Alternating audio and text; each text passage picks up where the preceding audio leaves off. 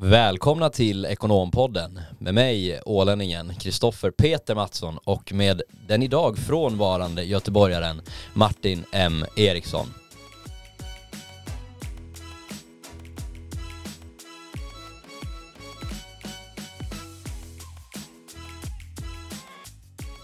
Ja, det känns jäkligt ovant det här måste jag säga att ta upp snacket på, på egen hand.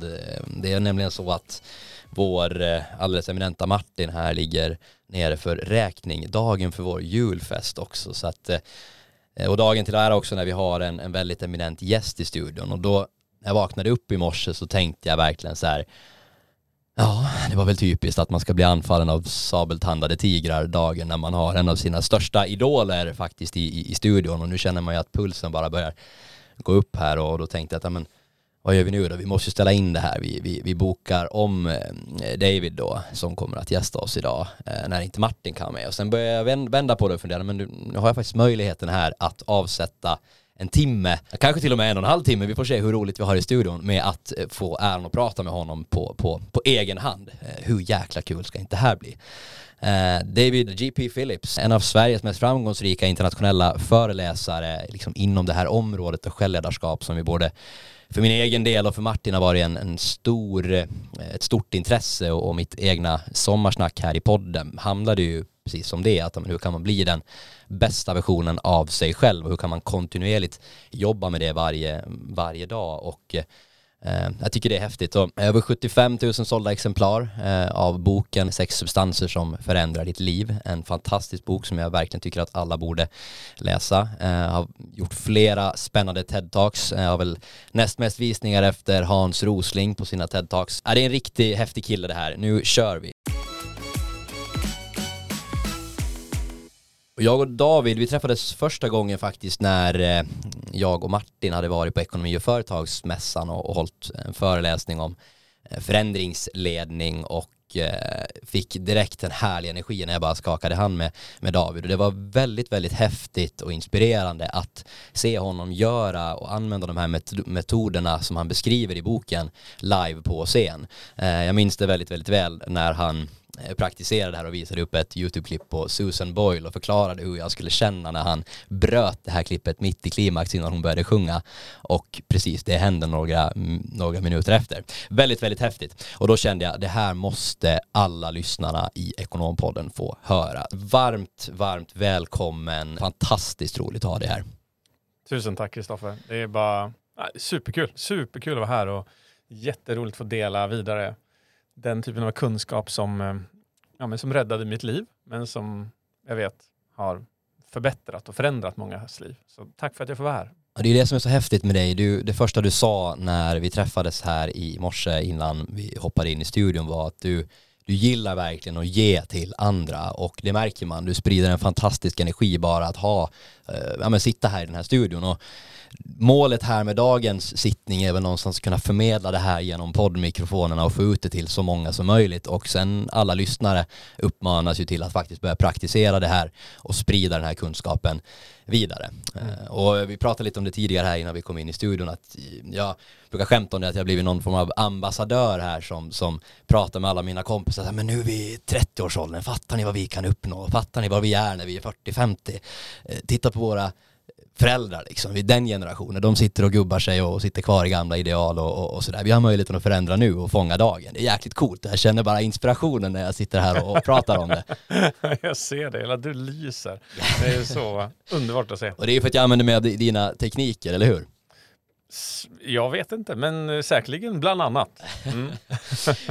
eh, om vi börjar då, bara så här, nu sitter ju alla på helspänn här, vad, vad, vad ska vi få uppleva här i, i, idag? Då tänkte jag ställa en öppen och sannolikt för många ganska krånglig fråga. Vi får se om du har förberett den eller inte då, men vad skulle du sakna mest i livet om du försvann just nu?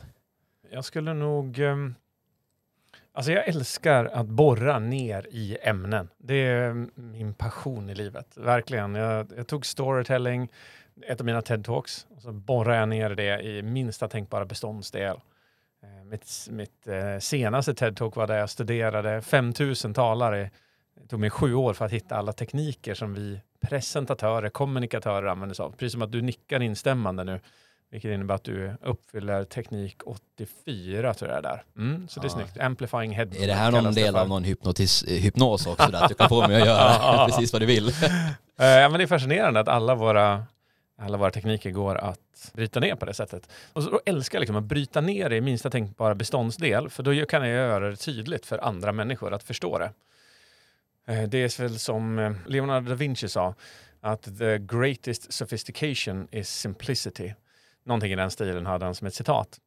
Och så när du frågar mig vad jag skulle sakna mest, så kan man ta livet och så bryter man ner det i minsta tänkbara beståndsdel. Och då hamnar man i våra sinnen, spännande nog. Eh, och eh, eh, det var så fascinerande när jag pratade med människor som hade fått covid. Och de beskrev hur de förlorade smak och doft. Och kände att de, det var flera som beskrev hur de hamnade liksom som i någon form av låda. Eh, Och de hade inte riktigt kontakt med, med omvärlden på det sättet. Och igår så såg jag en intervju med en person som var, som var döv och blind. Föreställ dig det, döv och blind. Du kan alltså inte se, du kan inte höra. Det låter besvärligt. Det låter väldigt besvärligt. Så om man bryter ner livet i minsta tänkbara beståndsdel så kommer man ner till våra sinnen. Det är våra via sinnen som, som vi upplever livet. Så vad skulle hända om du som lyssnar, eller som jag, om jag tog bort alla dina sinnen? Du skulle fortfarande ha ett hjärta som slår, en hjärna som fungerar, en familj som finns där. Men du kan på inget sätt uppleva livet. Du kan på inget sätt känna beröring. Du kan på inget sätt kommunicera. Och då backar man tillbaka, då tycker jag det, vi tar det så för givet. Vi tar det så för givet att jag kan se, jag kan höra, jag kan känna, jag kan smaka, jag kan uppleva. Eh, så att jag skulle säga så här, om det försvann från mig idag, då skulle det vara det värsta som finns. För jag skulle inte få uppleva min familj längre. Eh, Och, och med det så vill jag bara säga att var mer tacksam för dina sinnen Eh, och att, eh, att träna dem också. Herregud. Ja, häftigt. Och det där vill jag minnas att jag läste också vid något tillfälle, just där man kan göra tacksamhetsövningar och jobba med sinnen, sinnesnärvaro varje dag. Mm. Att man till exempel fokuserar på den här dagen ska jag fokusera på smak eller nästa Mm. dag kanske jag fokuserar på doft eller på lukt eller någonting Ja, annat. exakt. Jag vet att det finns, eh, jag tror eh, de har klassificerat 14 sinnen nu. Så 14 olika sinnen. Så upplevelse av tryck och vikt är ett sinne.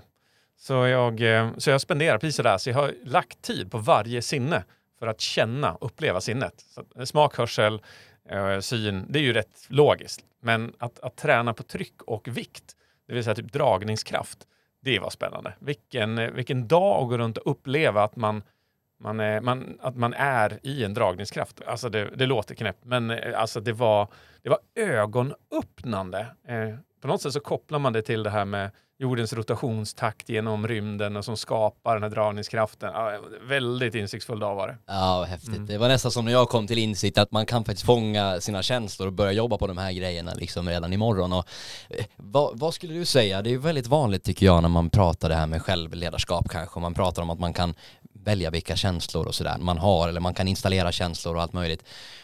De här motståndarna till detta, att det där är hokus pokus eller jag menar nu, nu är du uppenbart väldigt duktig på presentationsteknik så att för de som potentiellt inte tycker att Nej, men jag vill inte bli en bättre version av mig själv eller jag vill inte maximera lyckan eller kunna vara närvarande i den här stunden. Mm. Men vad, vad är stalltipset för att få dem att, att göra de här eh, grejerna?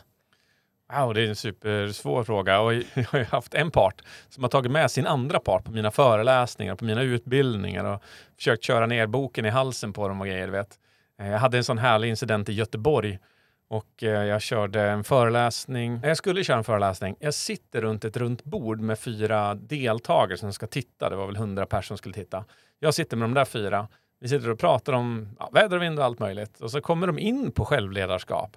Och då är det eh, en, en, gubbe där som liksom så här formidabelt lutar sig fram och så bara Ja, du vet min fru hon, hon kör ner den här boken i halsen på mig eh, om dopamin. Och ja, det är ju ändå ganska intressant. Jag har ju insett, och så drog han någon grej du vet så här inför bordet och de bara "Ja, ja men det är bra, det är bra, det är bra. Och sen så när det framgick att det var jag som hade skrivit denna bok, för han frågade mig Har du läst den här boken? Och jag bara ja, ja men en 15 gånger ungefär. Och han bara Åh, herregud! Hur kan du, Hur kan du vara så galen? hur kan du ha läst den 15 gånger? Så var det jag som har skrivit den. Ja, men då slutade det upp med, med selfies som skulle skickas till frun och grejer, du vet. Ehm, så att eh, jag, jag tippar kanske att det handlar om timing. Det handlar om att det kommer från rätt person.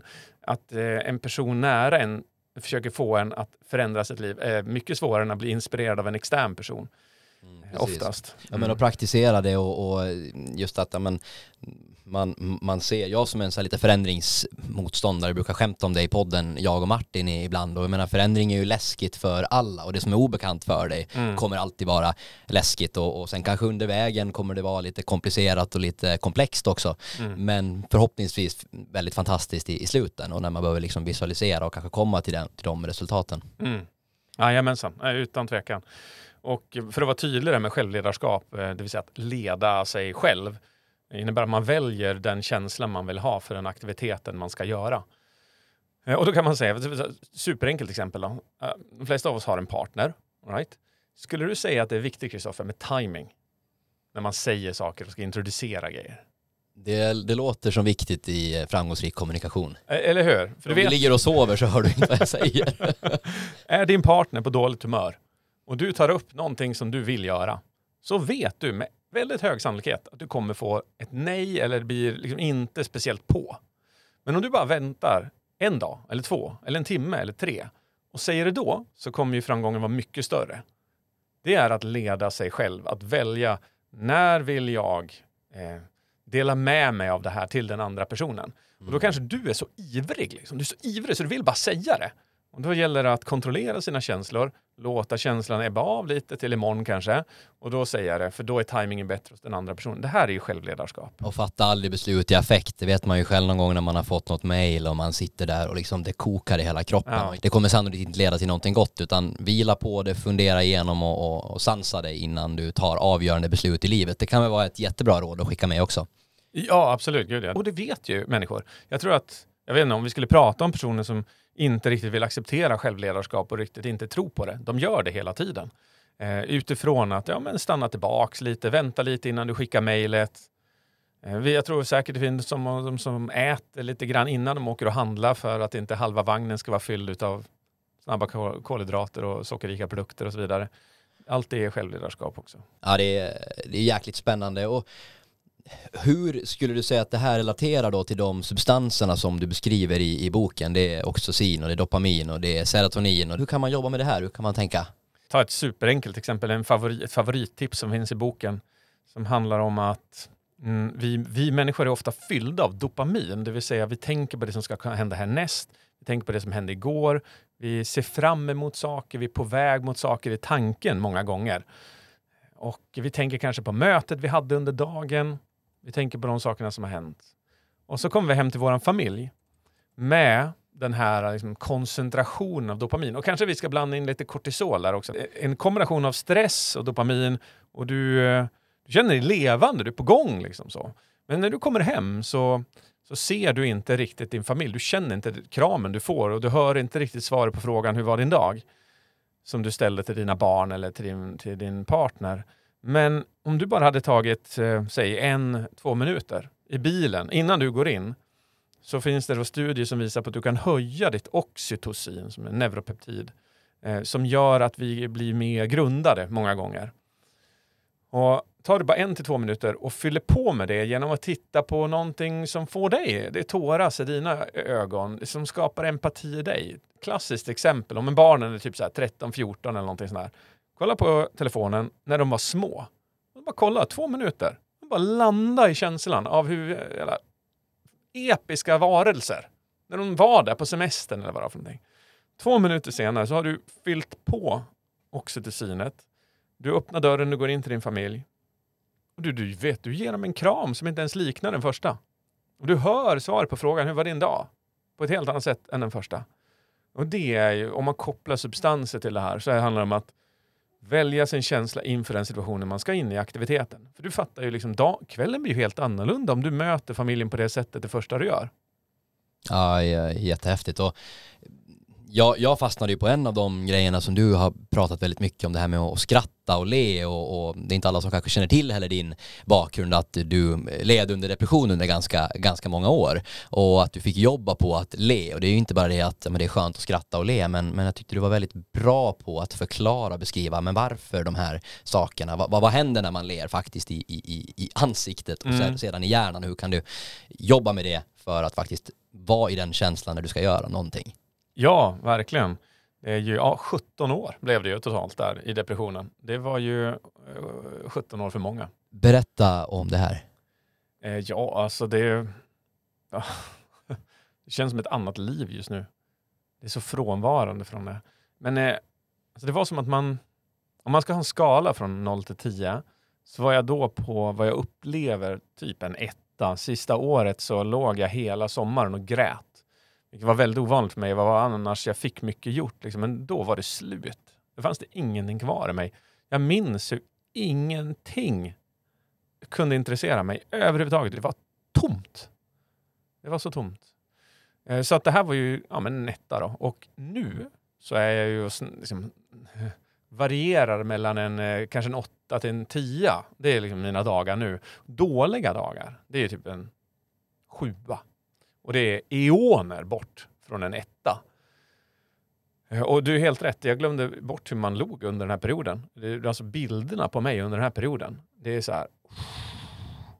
Vem umgicks med mig? Alltså, och jag vet, jag var ju hemsk mot min, eh, min familj.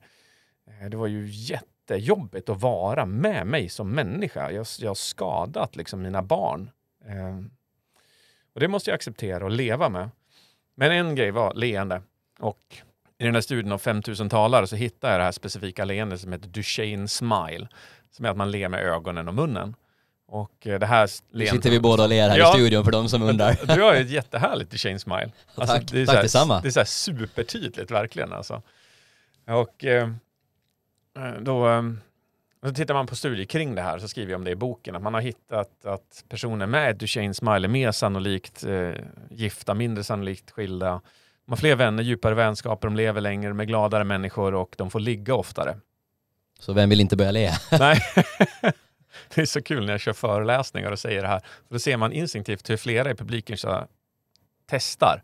Har jag, har jag ett Duchenne smile eller inte? Jag hade inte det, för jag hade glömt bort hur man log. Så att jag var jag var den absolut största psykopaten i Västerås i tre månader därifrån jag är då.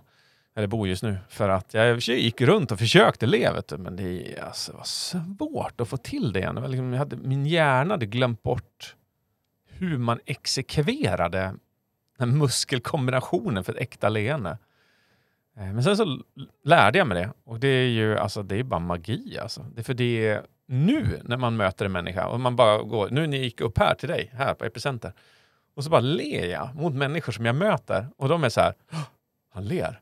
Eh, Okej, okay. Då ler jag nog också tillbaks. Och så, och så får man ett genuin återkoppling, tyst kommunikation med en person på en gata. Eh, jag bara älskar att le och det har ju potentialen att frigöra både endorfiner, dopamin och serotonin. Och skratt är ju, eh, framförallt att man skrattar med magen Eh, kan ju frigöra massa endorfin och det blir man hög av i stort sett. Man, kan bli, man blir mer positiv, mer öppen, mer glad, mer social. Och du vet, supertipset är ju så här.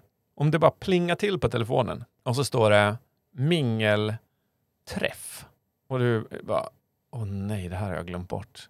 Och jag vill inte. Jag orkar inte. Uah. Men då kan du lika gärna gå in i toaletten, stäng dörren, lås, Se till att det är ljudisolerat. Och sen bara asgarvar du i 30 sekunder. Så här, riktigt med magen, du vet, så man, så man så vibrerar. Då, eh, du kommer gå in som en person och ut som en annan person. Det är så absurt kraftfullt.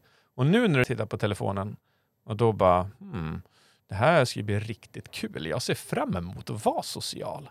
Också en form av självledarskap. Mm.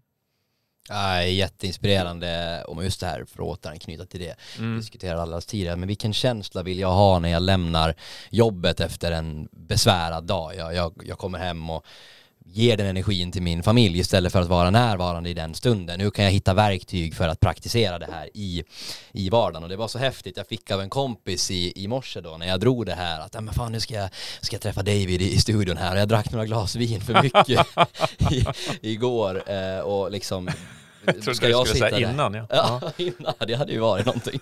Det är kanske också är en metod men inte någon som du kanske förespråkar. Nej. Men då, då skickade hon den här, eh, den här lilla trudelutten och, och det, den heter då Svängig barnlåt och det låter så här. Som Ronja Rövardotter eller Ja, eller hur? Visst är det härligt va?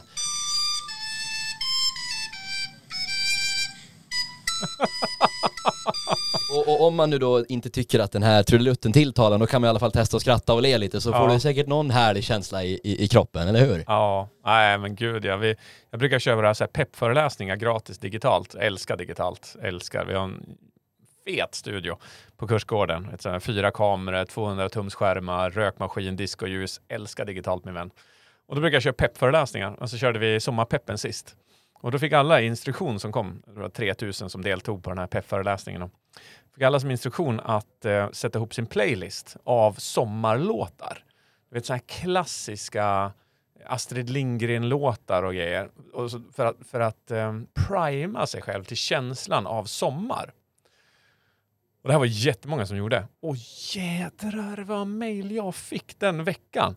De var så här, de var i tårar över hur de för då var instruktionen så här, sätt ihop playlisten och sen så lyssnar du på den om och om och om och om igen under den här veckan. Och de var i tårar för de hade förflyttats liksom, till sina, sina skollov de hade när de var barn. Och de hade kommit in i en sommarkänsla de inte ens hade känt igen på decennier för att de valde känslan de ville gå in med. Många går in i sommarlovet med du vet, i 270 knyck. Eh, och och hoppas att nu kör vi sommar, nu jäklar, nu är det ös, nu kör vi fyra veckor, bam, bam, bam, bam, bam, Sen åker man ut i sommaren och, jag vet inte riktigt, det är, det är inte optimalt bara att säga, eh, utan bättre att välja känslan. Ja, det där är ju intressant ju. Jag hörde en diskussion här om men vad, vad är framgång egentligen? Och, och just den här det har blivit någon, någon skev uppfattning ibland att men desto mer saker du hinner rabbla upp att du håller på med, alla projekt du håller på med, mm. eh, desto mer kanske framgångsrik är du. Men det blir ju en stress det där också, Jaha. eller hur? Ja, visst är det så. Det är ju... Vad är framgång för dig? Vad är framgång för mig? Ja men det är nog eh, sociala relationer, alltså få, få, få ge till, till människor, eh, få hjälpa människor. Jag känner det i jobbet när jag får som, som mest känsla av belåtenhet är ju när någon har kommit till mig med ett problem och jag på något vis kan adressera och hjälpa till. Det är, det är en fantastisk eh, mm. framgångskänsla för, för mig och relationer har alltid varit viktigt i mitt liv och, och på tal om det här med kommunikation och hur man kommunicerar, jag menar vad, hur mycket av sin tid kommunicerar man egentligen om, om dagarna? Man umgås med människor hela tiden så att eh, man bör väl vara in, in lite, in, lite halvintresserad i alla fall om, mm. om hur man ska kommunicera på, på bästa sätt, eller vad, vad, vad tycker du? Ja, absolut. Och bryter man ner det så kan man säga så här att en stor del av dem så kommunicerar vi externt med människor runt omkring oss. Säg att det är 50 procent. 50 procent av tiden är med sin familj och med kollegor och dylikt, vänner. Och, men sen så är det ju inte helt osannolikt att majoriteten av de resterande 50 procenten är kommunikation med dig själv i ditt eget huvud. Där du resonerar över saker. Där du målar upp bilder, funderar på det som har hänt och du vet, så, ja, att, att bli briljant på kommunikation gör ju att 98 procent av det man gör under dagen eh, blir man bättre på. Och eh, jag har ju förstått då att för att bli briljant på att kommunicera så är det ibland ganska viktigt att använda sig av storytelling. Ja. Kan alla berätta en bra story då? Alltså med betoning på bra så skulle jag väl säga nej. Kan alla berätta en story? Ja. Berättar alla stories? Ja. Bara jag frågar dig, vad gjorde du i helgen? Och du återberättar en händelse för mig så har du berättat en story. Så, Exakt. så det här försiggår ju allas hjärnor hela tiden, att man berättar stories. Ja, ja he, alltså du ser ju livet som ett narrativ. Du ser inte ditt liv som bullet list, diagram, fakta, ord. Det är ju narrativ. Så fort du tänker en tanke så är det ett objekt som rör sig, en handling som sker, en händelse som händer. En story, för att bryta ner den i minsta tänkbara beståndsdel, så är det ett objekt som rör sig. Så en, en, flaska är inte en story, men en flaska som faller är en story. En sjua är inte en story, men 7 plus 7 är 14 är en story. Det vill säga någonting som har framfart, eh, utveckling. Sen så kan man ju säga sju cyklar plus sju cyklar blir 14 cyklar och plötsligt så blir det en ännu bättre story. Eh, och sen så säger du, okej, okay, nu ska jag berätta någonting skithäftigt. Eh, det finns fem cyklar och sen så finns det sju cyklar. Och lägger man ihop dem, då blir det tolv cyklar som jag ska ge till barnbarnen. Och så börjar man lägga in eh, röstvariationer, så lägger man in lite dopamin, lite så förväntan av vad kommer hända näst. Och så lägger du till barnbarn, vilket alltid liksom är kopplat till någon form av mm, känsla av mänsklighet. Så kan du lätt, lätt bli en bättre storyteller genom att bara exekvera lite så små tekniker. Så om din fråga hade varit så här, berättar alla stories? Ja. Berättar alla stories för sig själv? Ja. Kan alla bli bättre på stories? Yes. Kan man bli det jättesnabbt? Absolut. Ja men vad bra, då har vi inspirerat alla till att faktiskt alla kan berätta en, en, en story oberoende om den då är externt eller om den är internt. Och säg att du vill förmedla det externt och du vill hålla en jäkligt bra presentation. Mm. För det här vi pratade om nu var din, ditt första TED-talk och du har också gjort den då, den här How to avoid PowerPoint by death va? Mm. Eh, om prestationsteknik och, och, och, sådär. Hur berättar man en bra story med hjälp eller kanske utan en, en PowerPoint? Eh, det här är något som ligger dig varmt om, om hjärtat också. Och nu väss öronen kära lyssnare för sannolikt många av er gör lite jäkla fel. Ja, men den är ju helt underbar. Alltså, den, är, den används som studiematerial på Yale, Cambridge, MIT, Oxford. Eh, det är helt eh, rubbat vilka instanser den där eh, används som utbildningsmaterial för professorer och dylikt. Så helt otroligt. Så har ni inte sett How to avoid death by PowerPoint så spana in den och bara söka på den på Youtube. Men ska vi säga right. En klockren grej, om vi liksom förflyttar oss från story in till PowerPoint och det här med dopamin som jag var inne på, det här med förväntan av njutning, det kommer mm. någonting mer. Så mm. hade jag en eh, CFO så från ett av våra största byggbolag i Sverige som kom till mig och med glöd i ögonen och så bara, och inte, inte bara en positiv glöd, utan det var så här frustration och ilska. Så kom han till mig och sa han det. Alltså du, jag är så irriterad David, jag är så irriterad. För här står jag och kör mina ekonomipresentationer och det är ju absoluta shitet i alla företag. Funkar inte ekonomin, då faller det ju. Vad sitter de och gör? Tittar på mobiltelefoner, kollar i sina datorer, sitter och gäspar, kommer inte ens. Va? Att de inte bryr sig? Vad ska jag göra för någonting? Och så introducerar han till konceptet av dopamin. Att om inte dopamin existerar i en presentation så kan du lika gärna stänga dörren och gå därifrån. Dopamin är förväntan av att någonting kommer. Det är det som gör att vi tittar på en till episod på ett tv-avsnitt. Det är det som gör att vi längtar till saker. Dopamin är känslan av att oh, oh, snart ska vi köra podd. Oh, oh, nu är det snart fredag. Man, man är taggad, man är laddad. va? Så då introducerar det här konceptet till honom och så sa jag så här att varje slide du visar behöver ha dopamin. Det måste finnas liksom en önskan om att se nästa slide. Jaha, sa han. Okej, okay, ja, men det verkar ju logiskt. Så här, vet. Ekonom, älskar fakta, lite science. Okej, okay, ja, men det verkar logiskt. Hur ska jag göra det, David? Ja, så gick vi igenom. Det finns många sätt att göra det här på. Men jag plockade ut en som, eh, som en av de grejerna jag gav honom, vilket var bingobricka. Så bingobricka eh, då blev grejen så här att alla som kom på hans presentationer fick en bingobricka. Och han var så jädra exalterad över det här. Va? Han älskar ju sitt ämne. Och då var det på, på bingobrickan så stod det så här likvid. Så så fort han sa ordet likvid så kunde folk då bocka för det, den, den bingodelen i bingobrickan. Och så kunde han då säga, ja men eh, vi har här har vi eh, eh, uppfattning. Ja, bra, check på det. så för varje ord så fick de liksom komma närmare och närmare sin bingo. Och han, hade gjort, han var så fascinerad av det här så han hade köpt priser med sig som han hade med sig för de som fick bingo. Så han, när han kom in på presentationen sa han det här kommer den som får första bingo, den andra och det här är tredje bingon.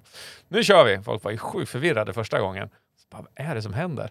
Och sen så bara, men du vet exalteringen. Jag var inte där när det här verkligen gick, gick ner, men han beskrev det som han har aldrig haft så mycket fokus någon gång, ever. Och där folk kom upp efteråt bara, du när, ska, när blir det nästa då? Och han började investera pengar i de här priserna för han tyckte det var så sjukt kul att bara eh, höja ribban. Eh, han personligen konstaterade till slut att hans presentationer var de populäraste på hela bolaget. Och, och bingobricka är ju bara ett sätt att skapa förväntad njutning. Ta ett till sätt och så kan vi lämna det sen. Men ett, det andra sättet, och nu vill jag att ni alla tänker så här. En powerpoint framför dig. Det står kvartal 1, det står kvartal 2, det står kvartal 3 och det står kvartal 4. Det finns inga diagram. Men så säger presentatören så här. Mina vänner, det är dags att kolla på de fyra kvartalsresultaten.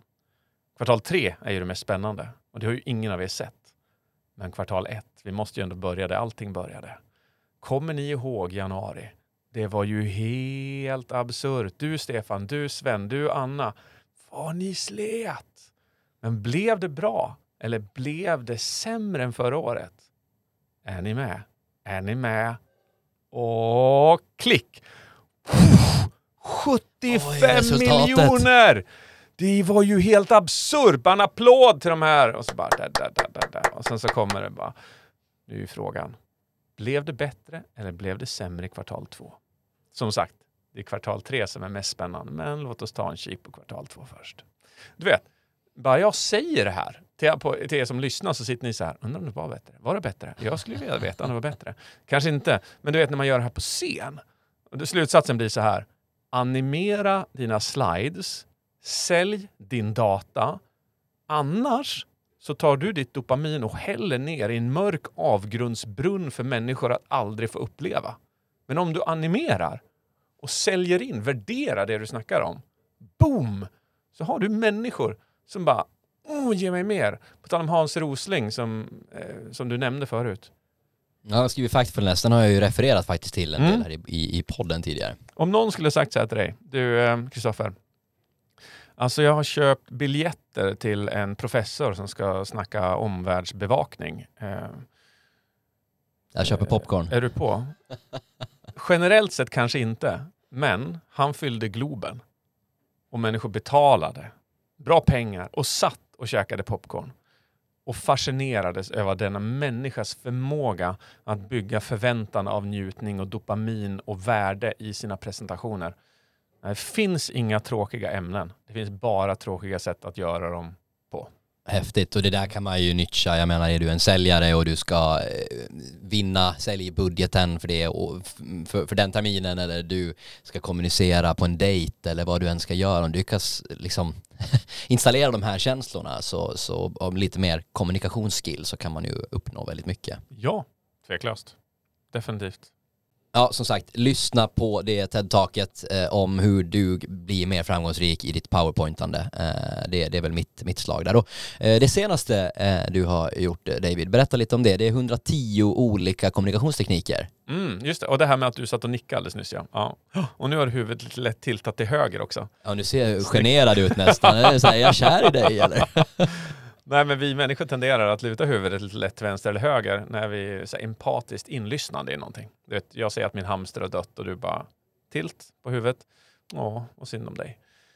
Eh, och sen så nickar vi instämmande när vi tycker att någonting är intressant. Och det här är, om jag minns rätt, så är det teknik 82 och 84 av dessa 110. Och det som är intressant eh, med de här teknikerna, det var att om jag tar de där två teknikerna som du uppvisar just nu, så ger jag dem till en person som inte har dem. Som aldrig kör det. De nickar inte instämmande när de lyssnar. De lutar inte huvudet på sned när de eh, faktiskt bryr sig. De här personerna kan uppleva att de är intresserade. De kan uppleva att de är empatiska, men de visar inte. Så som coach så gav jag de här två teknikerna och så återkom, alltså det, men det är helt sanslöst, så återkommer folk till mig så här och säger de, alltså vilken vecka. Det var, det var absurt David. Du anar inte hur mycket människor har delat med sig av sig själv till mig den här veckan på ett sätt som de inte har gjort förut. Och jag, det känns som att jag har connectat med människor på ett sätt som jag inte heller har gjort förut. Och det är väl självklart. Om du möter en person med stilla huvud utan nickningar och ingen tiltning och så försöker du prata med en sån person. Det är ju det är bara jobbigt. Ja, så då finns det 110 sådana här. Det här är ju två av dem. Och eh, ja, de är ju, alltså jag tycker, ja, de är ju bara fascinerande alltså. De är, jag bara älskar, vi kan ta en till teknik då, som är viktig. Och det är tempo. samtalstempo. Det är någonting jag behöver Ja. jobba på. Jag blir så engagerad när jag ska prata och berätta någonting så jag pratar väldigt, väldigt snabbt för då får jag in väldigt, väldigt mycket på väldigt, väldigt, väldigt liten tid. Ja, ja, ja så självmedvetenhet där kring. Absolut, så kan det vara. Men, men och det som är så, om jag tar ett exempel på det här då. Så brukar vi prata snabbt, antingen för att vi är exalterade eller för att vi vill ta oss förbi en passage. Så om du är säljare och så ska du pitcha en del som du är osäker på, så tenderar vi att köra snabbt förbi den passagen än långsamt. Så det har liksom två funktioner. Extremt snabbt, om resten av ditt kroppsspråk hänger med så betyder det passion. Eh, annars betyder det ointresse. Så jag kör två exempel. Eh, och så tar vi, eh, vi säger så här. Första, vi, vi är två presentatörer, två talare som kommer in på scenen. Första talaren säger så här. Tjena hallå, härligt, vad härligt att ni är här. Idag så kommer vi prata om olika delar av presentationsteknik och hur man inleder en presentation, hur vi kör en intressevecka och sen hoppar vi över till objektiv. Sen så kommer vi koppla ihop det här med hjärnans olika delar med limbiska systemet, prefrontal cortex och de här olika delarna i reptilhjärnan. Och hur det här kommer vara fascinerande för er när ni kommer köra de här typen av presentationer, hur det här kommer att vara en användning för er i framtiden. Och, och så jämför det med det här. Då kommer presentatör två in och säger så här. Hej och välkommen. Idag så vill jag ge er någonting som är absolut och ytterst meningslöst. Någonting du inte har någon som helst nytta av. Och varenda sekund jag talar är bortkastad tid. Och så tycker man så här, det där andra, det vill jag ha mer av. Inte det där första så mycket. Och när man kör det här på, när jag kör det här liksom live på en scen, alltså det är så sjukt. Man ser hur människorna på första går så här, man ser hur de börjar tappa intresse efter 20 sekunder snabbpratande. Men i den andra, då sitter de som fågelholkar så här, ge mig mer av det där meningslösa. Ja, så det är en, en till teknik av dessa 110, att, att välja att gå ner i tempo när man vill accentuera någonting. Det här är viktigt, därför går jag ner i tempo. Och sen gå upp i tempo när man vill antingen eh, accentera att det är inte viktigt eller att jag är passionerad. Någon av de två. Mm. Ja, återigen fastställer vi att det vore, tjänstefel att inte titta på Davids TED Talks. Så att eh, hoppa in och titta på de här 110 kommunikationsteknikerna också eh, och begrunda. Och eh, jag tjatar lite här inledningsvis också om boken Sex substanser som, som förändrar ditt liv. Och eh, den föreläsningen som jag var på så hade du döpt till Angels och Devils Cocktails. Mm. Eh, vilket då låter men, lite läskigt men även kanske lite inspirerande för, för somliga. Jag menar när man vaknar upp en en morgon. Jag läser för övrigt också 5 AM Club nu av, av Robin Sharma och han förespråkar att fånga dagen och gör så mycket som möjligt här innan du, innan du kommer ut och, är sura på kollegorna för att någon annan är sen till morgonmötet eller vad du än må vara. Men hur kan du liksom äga din dag och eh, för att återkoppla till början här nu då, bli den här bästa versionen av dig själv hela tiden. Hur kan du injicera ditt liv med den här Angels cocktail som jag gissar att är för, mer fördelaktig än den andra. Ja, men det är ju sant. Ja. Ja, Devils cocktail kan väl definieras av de här dagarna man känner sig lite, eh, lite tillbakadragen. Man ger inte lika många spontana komplimanger, varken till sig själv eller andra.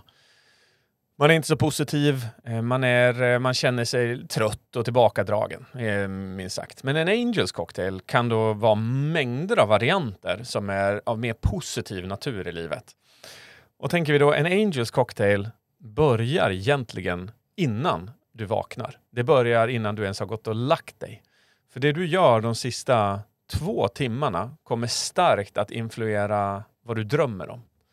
Så det du gör de sista två timmarna kommer starkt att influera det du drömmer om. Så om du till exempel spenderar de två sista timmarna med att läsa om krig och förstörelse eller tittar på mm, en tv-serie om, ja, som också för hjärnan upplevs som hotande så kommer det att influera ditt humör under natten och påverka drömmarna som du får.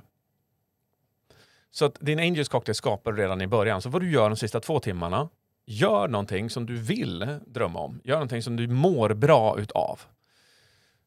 Sen så ser du till att eh, du såklart sover bra. Det är oftast där en, en Angels cocktail fungerar. För er som mäter er sömn så kan vi säga så här, om du har djupsömnen är det som påverkar oss mest kognitivt. Så för lite djupsömn så kan vi bli trött, tillbakadragen, vi har lite svårt att kontrollera vårt eget humör. Vi är inte riktigt oss själva. Så därför så se till att du optimerar din djupsömn. Det är också en del av Angels cocktailen. Får du bara 30% mindre djupsömn än normalt så känner du direkt en effekt på ditt humör under morgonen och resten av dagen. Och hur optimerar man djupsömn? Ja, det handlar ju liksom ett avsnitt om hur man optimerar sömn. Men det viktigaste man har kommit fram till när det kommer till sömn, det är att gå och lägga sig vid samma tidpunkt varje kväll. Så klockan 10, då går du och lägger dig klockan 10 varje kväll. För då kommer du få absolut bäst resultat i djupsömnskalibrering. Eh, annat, undvik alkohol. Jättedåligt för, för djupsömn. Sov svalt och, eh, ska vi ta med dem? Se till att du tar in solnedgången. Man brukar prata mycket om att ta in soluppgången. Men solnedgången och soluppgången har två olika frekvenser. Och solnedgången signalerar till vår hjärna att nu är det dags att sova och soluppgången signalerar till vår hjärna att nu är det dags att vakna. Och den sätter det som kallas för en cirkadianska rytm. All right, så nu har vi snackat om det är två timmar, två timmar innan du går och lägger dig. Se till att du får aktiv djupsömn. Boom! Nu snackar vi om att vakna. Och då tror jag det här, de flesta kan känna igen oss i hur vi vaknar. Om vi har ett larm som låter så är det ju inte, det är ju inte så här. Det är intressant att du säger det här för jag levde mina nästan ah. 25 första år i livet eller när jag hade börjat med telefon som väckarklocka. Mm. Eh, den här fruktansvärda, alltså värsta alarmen. den ja, den är snygg. Eh, så att jag är en av dem alltså, det finns de där ute Ja, det finns ett gäng där, ja okej. Okay. Ja, det, så det skulle jag ju säga att är en viktig grej, att, att se till att du har ett sätt att vakna på som gör att du vaknar på ett positivt sätt, på ett harmoniskt sätt. Framförallt om, om tiden är satt på din djupsömn. När du är liksom längst ner i din djupsömn när du ska vakna, då känner man sig drogad. Jämfört med om man vaknar ur sin djupsömn, när man är i sin lättsömn. Då kan man vakna klockan fyra och känna sig hur pigg som helst, men klockan halv sex är man hur trött som helst. Och det handlar om vilken del i sömncykeln du vaknar i. Så välj ett sätt att vakna på som gör att du vaknar harmoniskt. Och då finns det till exempel Philips har en, eh, en lampa som tänds långsamt och simulerar soluppgången. Så den börjar lite, tänk att du har ett helt mörkt sovrum. Så börjar den lite lätt och lyser upp, ungefär som liksom en nattlampa. Och sen så sakta men säkert så ökar den under loppet av 20-25 minuter. Och när du kommer till 25 minuter då är det fullt blås. Då är det dagsljus in i rummet. Inte riktigt, men det är bra ljus alltså. Och hjärnan, för mig så registrerar hjärnan det här efter bara tio minuter. Så börjar den känna så här, nu börjar det bli ljust i rummet, nu börjar det bli ljust i rummet. Och då vaknar jag upp lättare. Plus att man också kan välja, jag tror man kan välja fågelkvitter, det är liksom det jag kör. Men sen så har de lagt in eh, eh cow också. Så man kan få så här kossor som bara moo. Eh, jag vet inte riktigt vem som behöver den. Ja, men alla sätt är bra förutom de dåliga. ja. eh, så det, där har vi, det skulle jag säga är nästa steg i en Angels cocktail. Nästa steg därefter är att undvika mobiltelefonen. Där studier visar på att om du kollar på mobiltelefonen det första du gör så får du ett enormt påslag både dopaminmässigt och dina oscillationer, hjärnfrekvenser påverkas av mobiltelefonen som egentligen kan liknas med att du går från 0 till 100 på en sekund i vad din hjärna ska uppfatta. Den får inte vakna långsamt. Den är ju igång nu tack vare ljuset, men hjärnan, motorn, datorn den går från 0 till 100. Vilket gör att när du väl... Eh, att det sätter liksom referensen för dagen. Så när du väl ska lägga bort telefonen så hamnar du nu på 20 igen. Och det är att du liksom släpar dig upp. För att gå från 0 till 100 pff, och sen ner till 20. Eh, så hade du bara hoppat över den där 0 till 100 och kört 0 till 20 så hade det känts bättre att gå upp. Det påminner lite om det här som du pratar om eller skriver om i din bok också med dopaminstapling. Att varför det räcker aldrig med att kolla på en eh, jättespännande tv-serie utan gärna ska du käka en påse chips, dricka ett glas cola eller kanske ja. lite rödvin och så går du ut och röker i pausen och snurrar lite reels på Instagram och så liksom hamnar du till en ännu lägre nivå än vad du var innan du började med, med filmen. Ja, ja exakt så ja. Så att istället, eh, om jag får föreslå, ligg kvar i sängen och så bara tränar du på en svingrym teknik som är att du bara är tacksam för det som hände igår. Ta bara en minut. Var tacksam. Eh, säg bara tack till för att, tack till för att, tack till för att.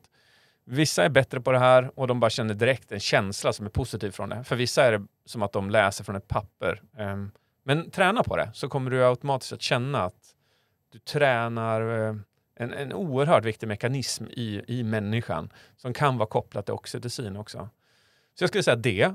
och sen så tar vi en grej till som du kan göra när du ligger där. Och det är att bestäm dig för att se fram emot någonting som händer under dagen. Du vet med ett leende på läpparna. Så ligg där och så tänker du så här, idag så ska jag prova en ny kaffe. Som inte jag har testat. Du vet, jag ska gå den där extra vägen så ska jag ta en kaffe där. Nej, vänta, jag ska köpa med en kaffe till min kollega. För det har jag inte gjort på hur länge som helst. De kommer bli så glada. Eller så ska jag ringa den här kompisen. Du vet, välj någonting som du ser fram emot under dagen. Så börjar du sakta men säkert producera dopamin som gör att du känner dig mer lustfylld. Ungefär vid det här laget kan man säga så här, nu har du i alla fall etablerat en grundläggande Angels cocktail. Eh, nu kan du gå upp och nu kan du göra allt ifrån att du sätter på din favoritmusik. Det är jättehärligt. Du går runt och klär på dig till din favoritmusik. Eh, ta ett kallbad eh, om det är som så att du verkligen vill superboosta dig själv i det här läget. Jag har ju börjat kallduscha. Kalldusch. Fantastiskt. Där har du det. Vad är det man säger? Det är kallbad är det närmsta kroppens naturliga kokain eller något sånt har jag hört. Det kanske är en skröna. Eh, nej, men det finns ju en studie rätt nyligen som pekar på 250-procentig dopaminökning. Och kokain Jäklar. tror jag ligger på 300. Eh, stora skillnaden på dem det är att kokain frigör 300% dopamin inom loppet av eh, 15 minuter. Boom! Medan kallbad, kalldusch frigör 250% dopamin över loppet av fyra timmar. Så du, du, det går därför inte att jämföra dem för, för tiden det släpps fritt är längre. Men annars ja, eh, definitivt en, det det är ju en high. Är det. Ja, det finns många tips att ge, men där har du en, en grundläggande cocktail. Men om man nu har legat då, man har gjort den här morgonritualen som du beskriver, i alla fall några inslag av den och är riktigt taggad på att fånga dagen. Och det här är ju då, du har ju beskrivit i boken massa olika tekniker av liksom för att jobba med dig själv och det här med hormoner och signalsubstanser och hur det påverkar och, och, och så. Och jag tyckte du hade en jättefin metafor om det här med, eh, ja men du kanske vill höja serotonin, oxytocin och sådana saker som du får må bra känslor av. Men Mm. då kan ju den här stressen, det här kortisolet kanske komma att istället då dämpa det. Men jag menar stress är Mm. bra i någon ut, utsträckning också. Mm. Hur ska man tänka då när man ska gå ut nu och fånga världen och prata med kollegorna och, och vad, vad, vad, vad gör man? Vad börjar man? Ja, men det är en fundamentalt viktig eh, insikt, biokemiskt och neurovetenskapligt. Eh, och metaforens syfte är ju liksom att förenkla det. Och den kommer sig från att det finns en uppfattning i våran värld att dopamin är lycka. Så att man kan köpa sig lycka mer eller mindre. Eh, det vill säga att ta då, ponera att du tar en person som eh, på 0 till 10 gradig skala så är de en, eh, ja, men en trea. De är lite halvnöjd med livet. Liksom. Det är lite, men det är inte, det är inte superbra, det är inte superdåligt, det, det är okej. Mm. Och sen så drar de iväg och så shoppar de någonting. Och då känner de så här boost av dopamin och känner bara, åh, vad skönt det där var. Men sen så eh, tar ju dopaminet slut ganska omedelbart eftersom man bara har köpt den där grejen. Så man kommer hem, man kanske visar upp den, man får en liten känsla från det. Men man känner så här, men jag vill ju ha den där känslan igen. Och då inser man så här, men du, kan vi inte åka på spa eller någonting i den stilen då? Ja, men då blir det en till så här dopaminkick eller vi åker till Alpen och åker skidor till dopaminkick. Och andra grejer också, men man ser liksom fram emot det där. Sen när man kommer hem igen så är man fortfarande en trea. Och så börjar man få... Det var lite som den här bingo-grejen nästan som du pratade om tidigare på föreläsningen, att man lägger man in bara eh, ordet likviditet eller vad var det, så Ja. då, då får, får man den här förväntan att om att faktiskt Ja, söka efter exakt. det ordet hela tiden. Ja, livet blir som en bingobricka. Den är snygg. Den borde du trycka en t-shirt på. Eh, och då blir det så här, shit, men jag vill inte må så här. Och så börjar man shoppa ännu mer och så börjar man eh, titta ännu mer på sin mobiltelefon. Man kanske dricker ännu mer alkohol, för man vill ju inte ha en trea. Man vill ju upp till den där fem, sexan som man får av dopaminet, kanske en sjua ibland till och med. Men man köper ännu dyrare grejer för att få ännu högre spikes, för nu räcker det inte att köpa de där enkla grejerna och så vidare. Det här, är, eh, det här är en grundproblematik i vårt samhälle. Det är att man tror att dopamin är lycka. Men backar man ett steg och så kör man den här metaforen. Föreställ dig att du är trädgårdsmästare och du står och tittar ut eh, genom ett fönster och så ser du hur det börjar regna i din trädgård. Och det, du har en så vacker trädgård, va? den är otroligt fin är den.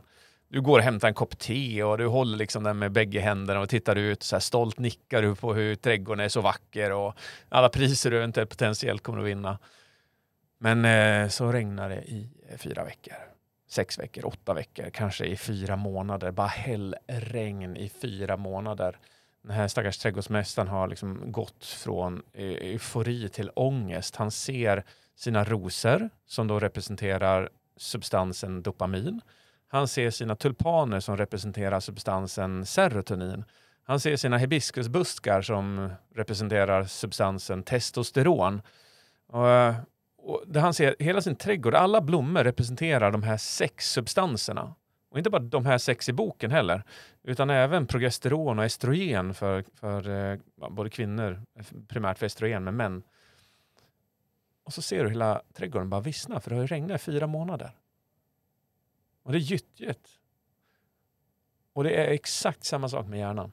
Att när den utsätts för för mycket stress, vilket är då regnet, så vet vi att stress och kortisol, kroniskt kortisol, påverkar alla de här, nu blir det då åtta substanser. Vilket gör att din trädgård är vissen liksom, i hjärnan. Du har inte förmågan att känna grundläggande lycka på samma sätt som du gjorde kanske för två år sedan när du inte stressade så mycket. Och Det är då panik, folk får panik och börjar fylla på med lycka i form av dopamin.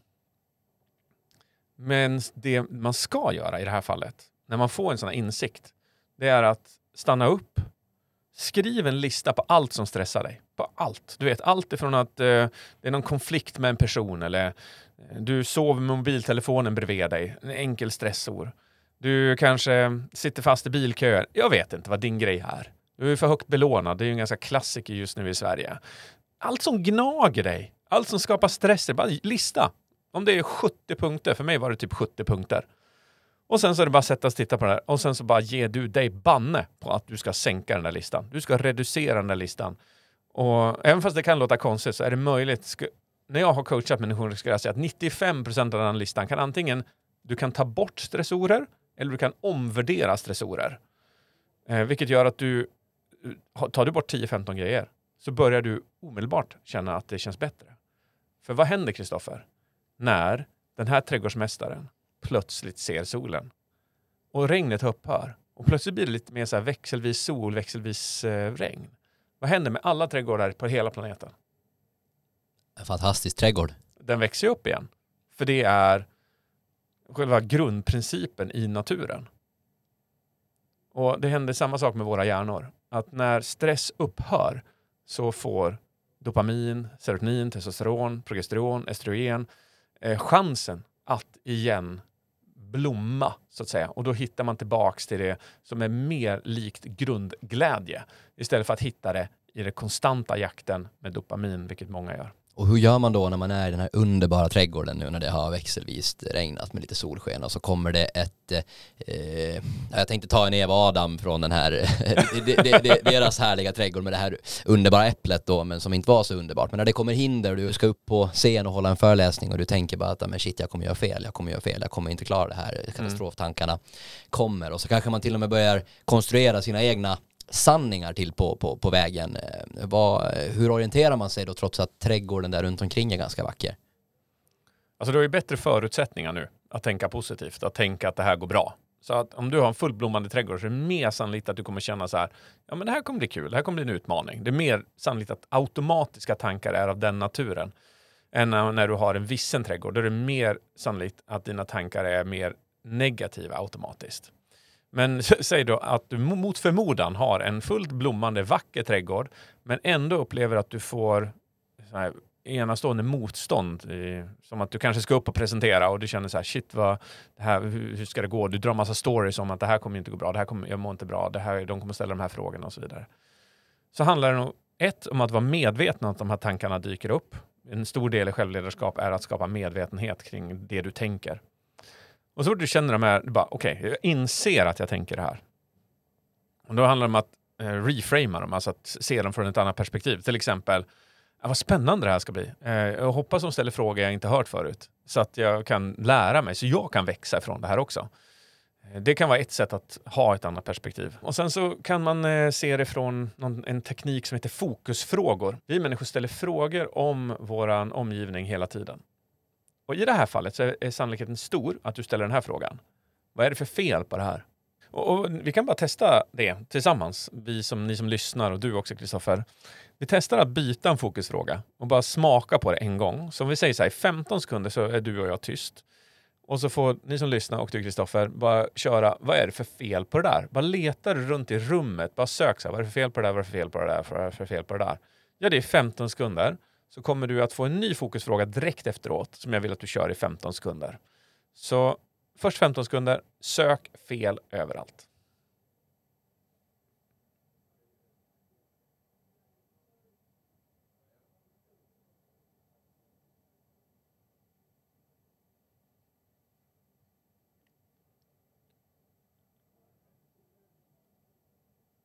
Och så kör vi 15 sekunder av vad är det som är fantastiskt med det där? Så exakt samma sak, men du bara ställer frågan vad är det som är fantastiskt med det där? Kör!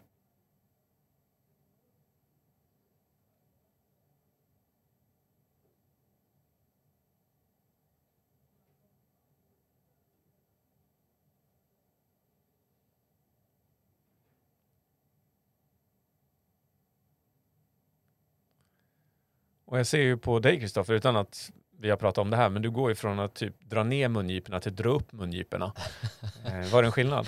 Ja, det var en häftig, häftig övning och först så satt jag ju och förargade mig över att det är så jäkla mycket kablar och så mycket trassel Ja, här inne ja. i poddstudion. Till då att, men vilken fantastiskt, vilket fantastiskt trevligt samtal vi har och vad roligt att få medla det här till alla som, som lyssnar. Jag landar precis i det här också, med att, eh, att få sitta här med dig. Vilken förmån! Och så tittar jag ut över Epicenter och så ser jag alla de här människorna som är samlade. Och hur mänskligheten är så fantastisk. I min depression så insåg jag att jag använde den negativa varianten, det vill säga vad är det för fel på det där, konstant. Varenda människa jag mötte, varenda sak jag såg, varenda grej jag tänkte, så var den orienterad mot det. Eh, versus det jag gör nu som är, vad är det som är fantastiskt med det där? Och då kan man tänka sig, ja men jag, är, jag tycker om att vara negativ, för det gör att jag hittar fel. Bättre, liksom. du vet, så analytiskt perspektiv. Men där visar igen forskningen på motsatsen.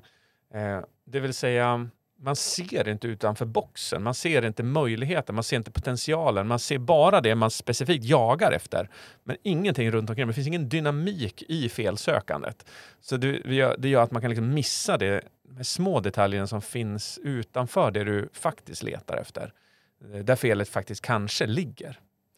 Och om vi uppehåller oss lite här, jag tycker det här tycker jag är väldigt intressant. Jag menar människor är ju extremt olika och vi som jobbar med människor varje dag, vi gör ju ganska mycket personlighetstester och sådär i våra rekryteringsprocesser och, och liknande. Man ska matcha det med andra människor och ta ställning till om någon annan person är rätt för någon annan och undvika sin egen Just det, subjektiva just känsla. det. Det är Ja. ganska utmanande. Ja. Tror du att, jag menar om man sitter och lyssnar på det här och tycker, känner sig jätteinspirerad eller så tycker de att vi är två idioter som sitter här och snackar skit, jag vet inte.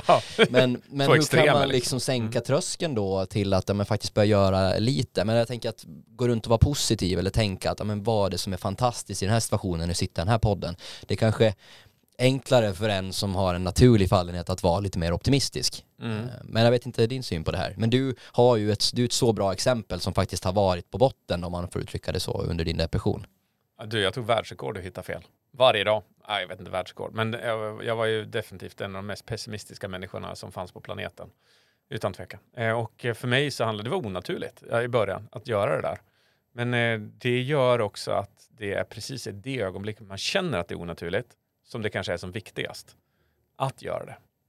Hjärnan är ju intressant ur det här perspektivet. Att den kan formas till att tro och tänka precis vad som helst. Hur vi har rasister som tycker att andra människor är mindre värda. Hur kan, det, liksom, hur kan den sanningen ha skapats? Hur kan, det, hur kan man få en människa att anse att någon bör våldsföras? Liksom?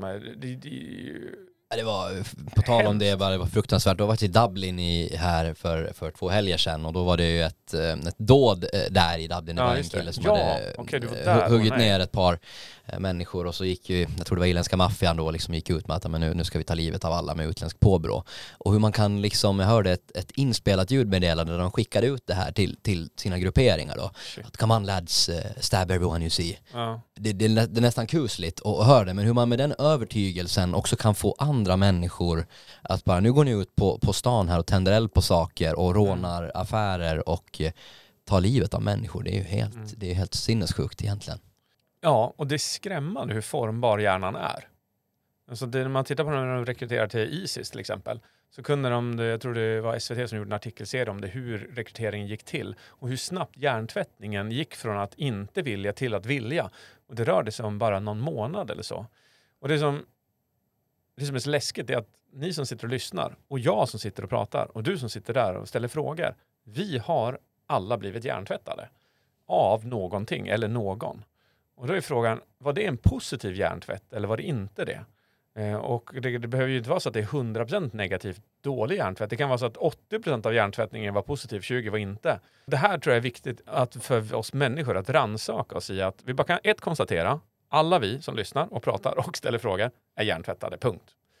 Valde vi vad vi vill bli hjärntvättad till? Det vi tror, våra sanningar som kom från våra föräldrar, från våra vänner, från våra syskon, ehm, från social media. Bara den här sjuka hjärntvättningen på hur man ska se ut nu som kvinna och man. Valde vi det? Nej, det är verkligen någonting som vi blivit matad med. Du är vuxen, jag är vuxen. Vårt prefrontal cortex gör att vi kan välja vad vi vill känna och uppleva mycket mer än ungdomar. Vilket gör mig bara förbannad hur, hur vi kan tillåta vissa typer av appar som är så råmanipulerande idag.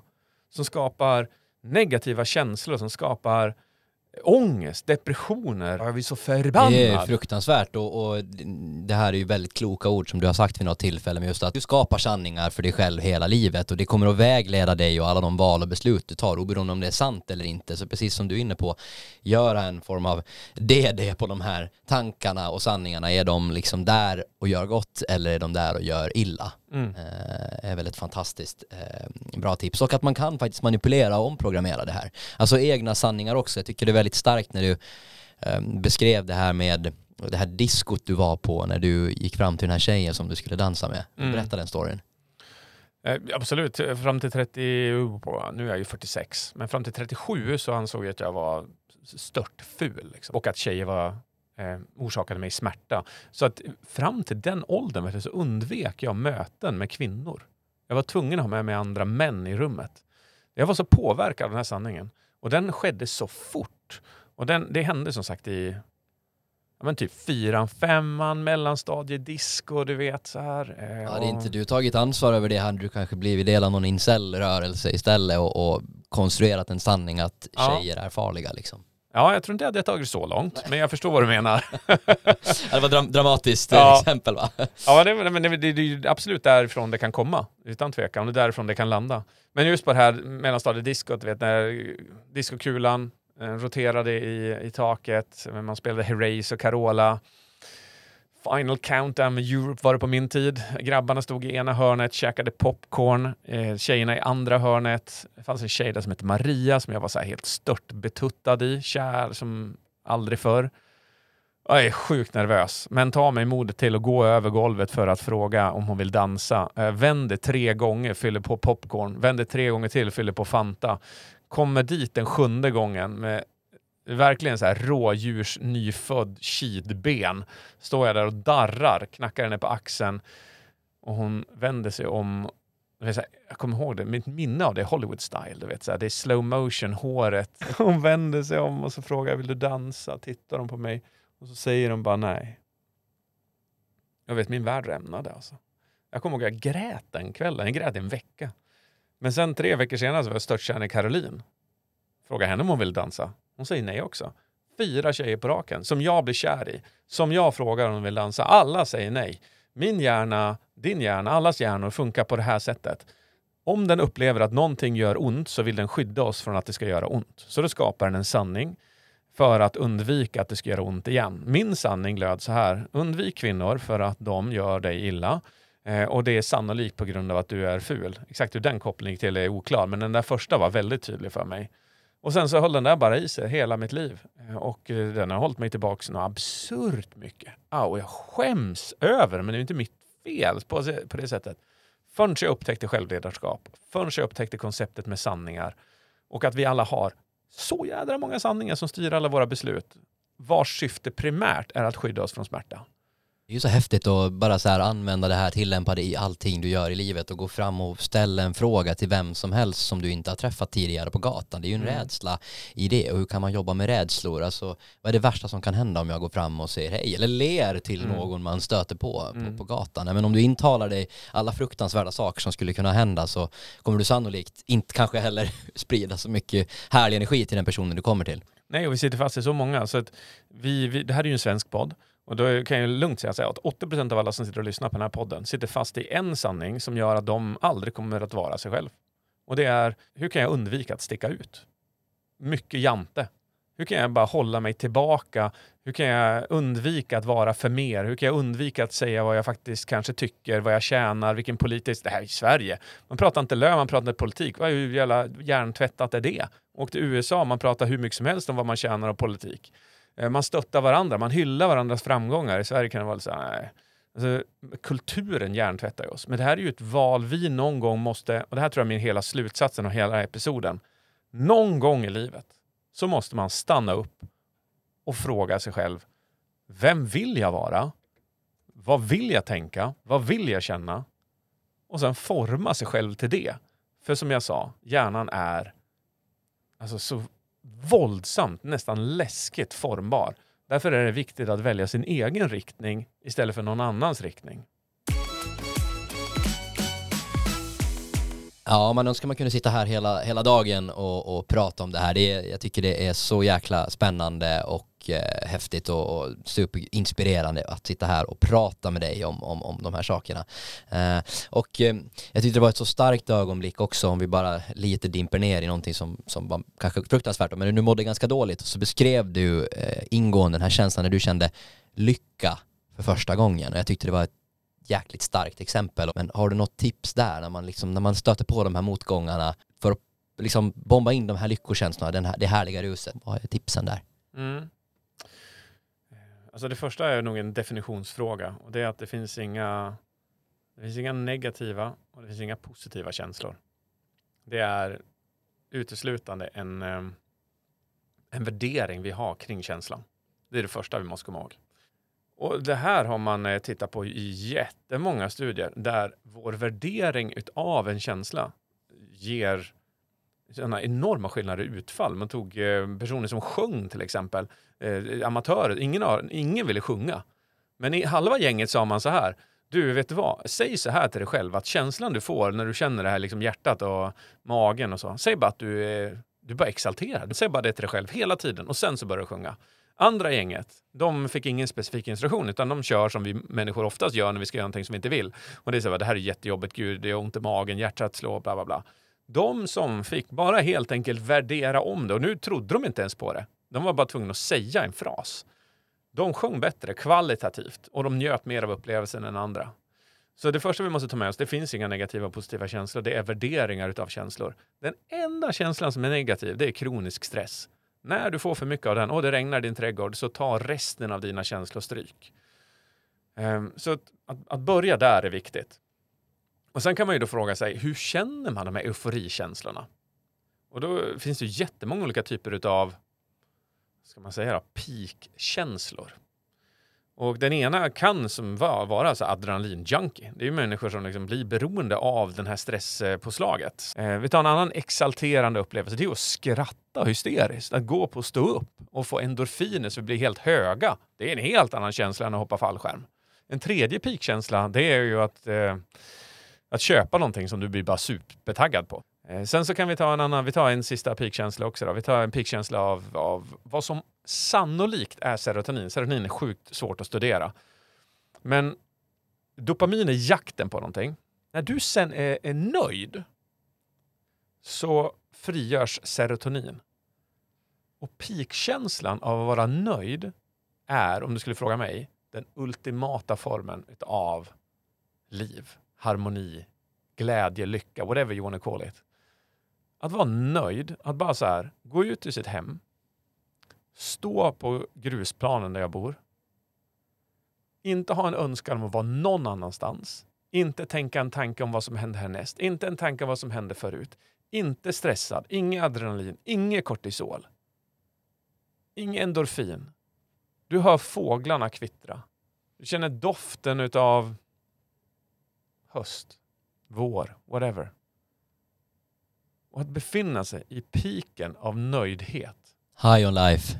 Är high on life för mig, ja. Vilket den engelska boken ska heta. Vet du vad problemet med det här är? Det är att den där känslan är vi människor långt bort ifrån. Vi lever i ett dopaminstint samhälle där vi rycker upp mobiltelefonen som en reflexhandling för att vi har tråkigt i kön på ICA. Vi har kommit, tack vare tyvärr då, den typen av dopaminkoncentration i samhället, så har vi förflyttat oss så långt som det bara går ofta till bara nöjdhet. Inte att forcera fram nöjdhet, utan att känna nöjdhet. En dag, två, tre. Du får ju ingenting gjort de där dagarna. Och visst låter det inspirerande att man kan lösa det här av ganska enkla medel. Man kan känna sig nöjd. Alltså det här låter som ett tillstånd som man vore ju väldigt korkad om man inte vill vara där. Ja, ja, ja jag vet inte. Jag, jag dömer inte om människor inte vill eller vill eh, vara där. Men eh, det är, är viktigt att förstå att eh, det finns inga negativa eller positiva känslor. Allting handlar om värdering. Det enda negativa det är kroniskt, kroniskt kortisol. Och sen kan du träna på att få fram alla de här andra typerna av peak-känslor i ditt liv. Och bli bättre på det än om du inte gör det helt enkelt. Ja men och, den här frågan har jag ställt eh, mig själv ganska ofta och eh, jag upplever ofta att man kan känna sig hög på det här som du beskriver. Man känner sig nöjd. Men om pratar om den här kickoffen. Jag ska faktiskt fira julfest i, i, ikväll och då ska vi nog Ja. skåla i champagne och gå ut och äta god mat och man drar upp eh, femårsplanerna på bolaget och känner att shit vad alla är inspirerade att göra det här Så kul. Kontinuiteten, det, det är väldigt enkelt att liksom bryta det här. Men jag vet ju själv hur bra jag mår av träning till exempel och nu har jag en stundande korsbandsoperation här i, i nästa vecka och jag har ju redan målat upp skräckexemplen i mitt mående när jag vet att jag inte naturligt kommer eh, liksom kunna träna i den utsträckning som jag gör i, idag. Eh, jag är redan rädd för det och medveten om det men, men hur, hur kan man jobba kontinuerligt med det här? Alltså inte liksom Eh, ge upp när det blir lite motigt och fånga den här nöjdhetskänslan och jobba kontinuerligt med det här. Mm. Ja, det är super, super alltså det, det är ju kanske den viktigaste frågan av alla. Alltså det jag insåg när jag knäckte min depression, det var att de, eh, de perioderna då jag inte tränade på mitt självledarskap så backade jag. Inte backa liksom tillbaka till depression, men jag kände ändå att jag backade. Så någonstans där landade jag i det att jag skrev ett citat i boken som går så här. eh, There's no quick fix to happiness. Happiness is a lifestyle vi tar för givet att våran hjärna ska bara må skitbra, vara positiv, vara mo- motiverad och ja, liksom det är så här, ja vi tar det för givet, så är det. Men det är inte så, det kommer aldrig vara så. Och jag fattar det här med det, träning som du nämner, jag förstår att det finns liksom en form av rädsla, Det korsbandet va? Mm, precis. Vilket gör ju att min absoluta rekommendation är ju att hitta alternativa träningsformer och bara acceptera att nu är det så här, nu kör vi bara biceps stenhårt i, i åtta veckor. Discogymmare. Ja, ja. För träning eh, har så, så otroliga multipla effekter. Dels så skapar det potentialen till en Angels cocktail i form av dopamin och serotonin och reduktioner av, av kortisol långsiktigt. Men det har också, det, det stjäl ingredienser ifrån Devils cocktail. Mm. Eh, vi behöver inte gå in på det, men eh, ponera det att den är aktiv, trycker ner Devils cocktail och höjer Angels cocktail. Så den har du, dubbla effekter. Eh, och då tittar man på, jag fattar det, att när du opererar ditt korsband, då måste du hitta ett alternativ. Det är min absoluta rekommendation till självledarskap. Det är ju argumentativt det viktigaste ämnet i hela ditt liv. Att välja hur du själv vill må. Gör så här. Den här episoden du har lyssnat på, det här poddavsnittet, vilket jag, jag har haft ett fantastiskt samtal. Tack detsamma. Tack för att vi har fått den här tiden tillsammans och att du har ställt härliga frågor. Framförallt tror jag faktiskt att du varit så närvarande och intresserad av ämnet själv. Jag kör mycket poddar, men jag tycker liksom det du levererar, det du är, där du är mentalt, gör att vårt, dialogen blir bara så mycket, mycket mer relevant. Eh, Men eh, det, min rekommendation är att ta det du har tagit med dig i den här podcasten och så bara skriver du ner det jag gjorde det var att jag skrev ner de 15 grejerna jag helst ville förändra i mig själv. Det kallar jag då i mitt fall för en, eh, en wow-board, hur man liksom får mer wow i livet. Och sen så sätter du upp den här vid din säng imorgon. Så skriv ner de bästa grejerna från podden och några fler grejer. 15 grejer, boom, det här vill jag, ska Så vara jag. inte imorgon eller efter nyår och nyårslöftet i februari och, Mm. och sådär, utan Ja, nu. ja, ja, men det är väl en härlig sanning eh, vi har blivit hjärntvättade i också. Att förändring sker vid nyår. What? Förändring sker jämt, när du vill. Det är du som bestämmer. Så att eh, vi... Eh, 15 grejer, upp på väggen vid sovrummet. Och sen så bara väljer du så här, okej, resten av mitt liv så ska jag bestämma vem jag vill vara. Varenda dag. Och så tittar du på den här och så tänker du så här, en av de här 15 grejerna ska jag ta nu. Och så ska jag träna på den idag. Och så tar du Duchenne Smile till exempel. Du kanske tycker så här, men jag ler inte tillräckligt mycket. Bra, hela dagen går det ut på att du bara så här, vid tillfälle ler. Du tränar på att le. Bra, då har du det på listan. Dagen efter så kanske du kikar så här, hmm, vilken jag ska välja nu? Jag kör nog fokusfrågan. Det här som eh, David och Kristoffer snackade om. Idag ska jag bara säga så här till mig själv, vad är det som är fantastiskt med det där? Jag kör det en hel dag. Och du, bara, du, kommer, du får, kommer få sån kick och sån, sån feedback från dig själv hur, hur skönt det känns.